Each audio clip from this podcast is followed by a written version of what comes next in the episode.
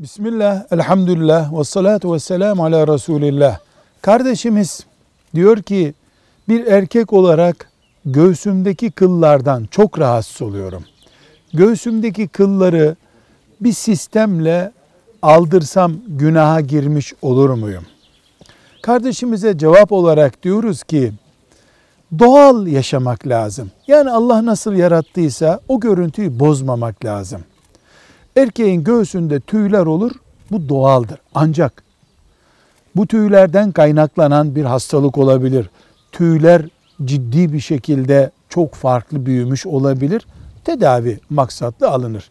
Ama her halükarda erkeğin alınması yasak olan tüyü kaşlarıdır, sakalıdır.